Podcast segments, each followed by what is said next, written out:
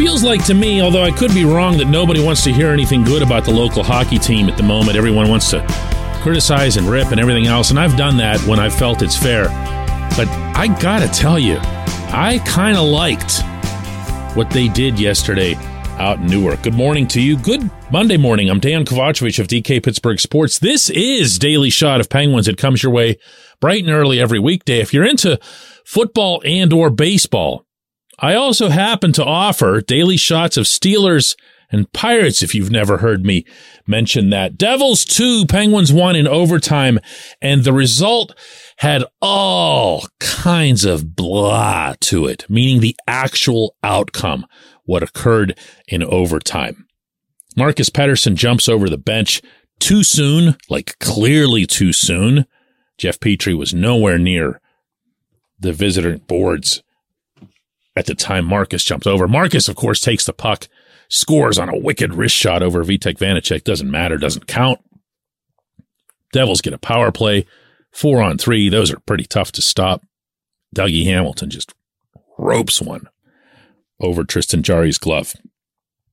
Really, really, just how did I describe it already? Yeah, just blah, there. I don't even know how you'd spell that, but that's that's the word I would have used in my written column had I been on the scene.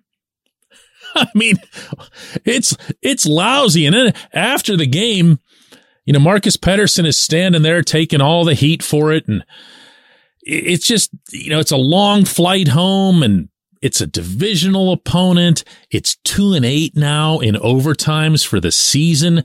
It brings up again and again and again the concept that this team is just too old to be covering that much ice three on three, especially when you're facing a younger, faster group like the Devils. Bad, bad, bad. And at the same time, I'm here to go against that particular headwind and say that I really kind of like the way they played. And you know what? So did Mike Sullivan. I think we played well enough to win. You know, I thought we played a solid hockey game. Uh, we had our chances. The puck didn't go in the net for us tonight. We had some really good looks. I thought for sure we played well enough to win. It's true. They pressed the attack consistently throughout the game. They stayed on top of the puck. They were responsible. They were tracking back as forwards to help out their D men. Tristan Jarry was sharp as he was a couple nights earlier in beating the Senators. And the fourth line, probably not coincidentally, since Ryan Poehling returned for the first time in a while and played, was pretty good. Poehling should have won the game. Poehling was standing at the beach and missed the ocean with that shot at the New Jersey empty net that clanged off the crossbar. And the truth is, had the Penguins, you know, been a little bit closer to onside or whatever they otherwise pulled out the game in overtime, we all would have been talking about how well they played. Well, the outcomes don't always erase the caliber of the performance or the momentum that gets generated by the performance. And I've seen this team since Ottawa, since that bizarre game that I covered up there where the Senators went four for nine on power plays. This team has found a way to tighten things up this team has gotten some important players back. This team's about to get some more important players back. I have no use whatsoever for this third line, and I'm really trying to find a way to not bring it up on every single show, but I just don't. And it has to be addressed. That's not going to go away even if you start seeing a string of more optimal outcomes. It's not. It's, it's there to stay until personnel moves are made. Ron Hextall's not going to be able to hide under the desk while this just fixes itself. The fourth line can fix itself. Josh Archibald comes back and you're going to see Blueger, Poehling, and Archibald again. And those guys were making stuff happen before two of them got hurt but you're not going to cobble anything together out of Jeff Carter, Kasperi Kapanen, Danton Heinen, et cetera, et cetera. You're just not. You're just not. Things have to change. But the rest of the team can still move or trend toward playing better. Just play better. Play the way you're going to need to play to win playoff games. That's what they did yesterday in Newark. They showed that they're not going to get skated out of the rink by a younger, faster team, and they didn't. Jack Hughes scores in the first minute. Why? Because the Penguins just give up goals in the first minute. Another issue they've got to address, obviously. But the rest of the way, there was nothing until Hamilton's goal, or very little. For long stretches, Jarry just kind of stood there. You know, that's where this has to head, and it has to head with the understanding, ideally, that improvements do still need to be made. The entire third line needs a makeover. Brian Dumoulin, oh, okay, I'm not going to do that.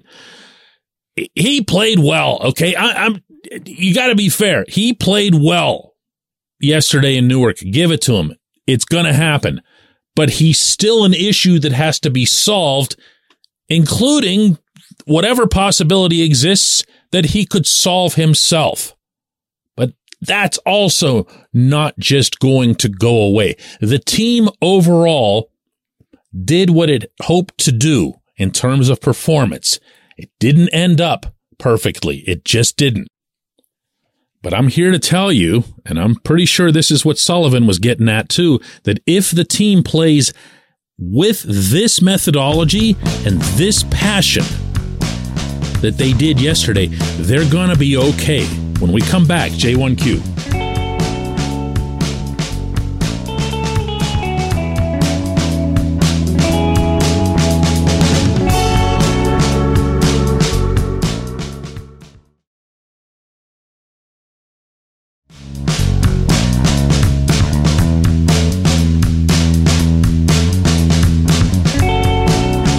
J1Q comes from Todd, who says DK Sid has lost 80% of his overtime faceoffs this season. And with initial possession being so important in OT, is this a large factor in the Penguins' lousy overtime record? Uh, more relevant, what's most likely to happen going forward? A, Sid solves it by doing Sid stuff and dragging Carter, Blueger, or O'Connor onto the ice to work on draws for an hour after every practice, B, Sully changes the OT starter by using Jeff Carter, who's three for three in overtime, and C, nothing different, and the overtime muddling continues. Uh, Todd, as always, any small numbers, as you pointed out yourself, are, are dangerous. The Sid being two and eight in OT isn't great. You know what else wasn't great in this particular OT? Teddy going 0 for 2 on the kill. That's just a crusher. Four on threes, as I uh, mentioned in the opening segment, are the hardest power plays to kill. Well, I mean, five on threes are obviously worse, but four on three is way harder than five on four. And you got to pull that back. You've got to find a way to get that puck out. You can't just lose two of them cleanly and give up that much possession time, which is exactly what happened. Exactly what happened. Uh, Teddy's got to be better there. So it, it's not just a Sid thing. If you go back to the actual opening draw and you look at it carefully, which I did on video, first off, Lindy Ruff did one of the things that you suggest there, and he sent a different player on to take the opening draw. That was Michael McLeod. McLeod's not a guy that you'd have out there three on three. McLeod, he, he didn't win the face off, but he did something different. He, he shoved it forward. He shoved it toward Tristan Jarry at the far end. And whether he did that on purpose or not, it's it's hard to tell. Face-offs, you can say anything afterward. Oh yeah, I wanted to do that, but he looked to me like he shoved it forward. It goes to Jarry. Jarry's not going to make a play that maintains possession with a puck coming on him like that. The odds are against it, and the puck ends up going back to the Devils immediately. McLeod just bolts for the visiting bench, and I'm talking about before the puck even got to Jarry. He just went boom straight off. So is that something else that you can do? Yeah, I guess. But Sid also has the best face-off rate on the season. And are, you willing to discard that over this really, really small sample size thing?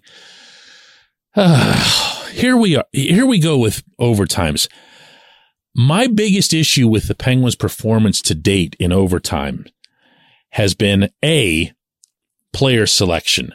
And within that, entirely one thing, and that is not having Rickard Rakell out there. I don't get it. I just don't get it. Look what this guy does in five on five situations when he has no ice to work with. It's absolutely nuts that he's not out there.